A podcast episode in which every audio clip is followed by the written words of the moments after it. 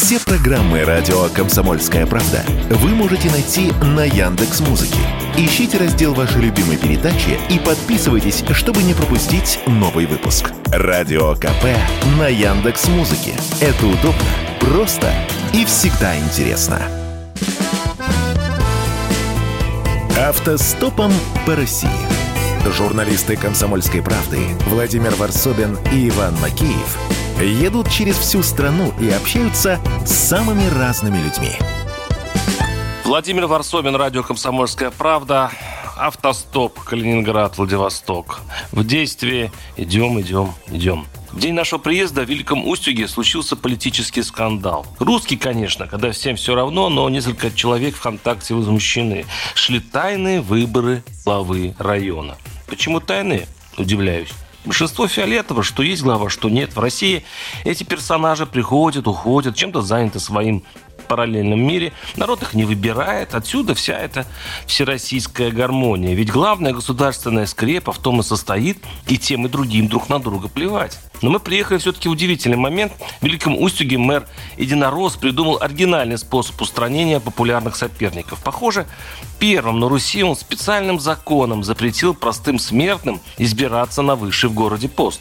Теперь мэром может стать только чиновник, имеющий опыт муниципальной службы. То, что главный оппонент мэра, популярный оппозиционный депутат, никогда не был чиновником, вот это, конечно, совпадение. Поэтому решили выбрать главу тихо, в режиме спецоперации. Утром заседание депутатов, днем инаугурация, вечером банкет. Ну и что скажут многие? Фу, политика. Чума на оба ваши дома. Даже если примут закон, мэром может стать только мэр, губернатором губернатор, президентом президент, нам все равно. И мне, если честно, подтверждает Ваня. Но если чиновники будут и дальше сами себя выбирать, говорю, смотри, что получится. Есть, например, в Великом Устюге дамба от наводнений. Хорошее, дорогое сооружение на несколько миллиардов рублей. Работы почти закончены, деньги закопаны. Журналистка-расследователь, корреспондент местной газеты «Устюжаночка» Антонида Смолина задает мне вопрос, который мучает здесь многих. Почему при строительстве дамбы оставили без ее защиты несколько деревень? Кто решил, что именно этими деревнями надо при наводнении пожертвовать? И почему дамба вместо защиты от половодья, наоборот, его провоцирует, не давая талой воде уйти в реку? Кто дамбы спроектировал? Федералы. Кто за ними должен следить от имени жителей? Глава. И у меня вопрос. Говорю я Ивану. Ну, он привык, что я таким образом разговариваю сам с собой. Мы знаем, что градоначальников и губернаторов на самом деле назначает Москва. Без прямых выборов мэров и введения муниципальных фильтров для отбора кандидатов в губернаторы это и есть назначение.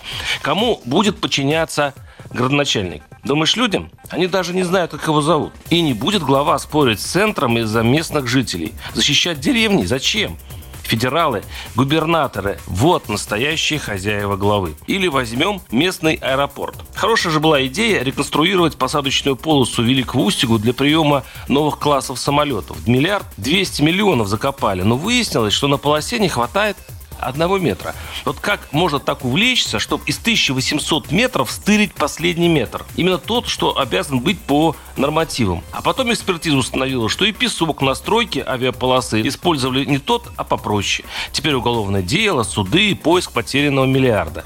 Так Великий Устик остался еще и без аэропорта. Это разве по-хозяйски переживал я? Кто за это отвечает? Скажу, Ваня, тебе так. Пока чиновники будут жить в своем зазеркале и выбирать друг друга, никто концов не найдешь. Ну-ну, усмехнулся Иван, обнаружив меня наконец-то в нормальном состоянии, то есть в гневе. Варсобин, YouTube-канал, телеграм-канал, подписывайтесь, следите за нами.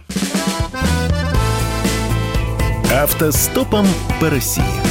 Журналисты «Комсомольской правды» Владимир Варсобин и Иван Макеев едут через всю страну и общаются с самыми разными людьми –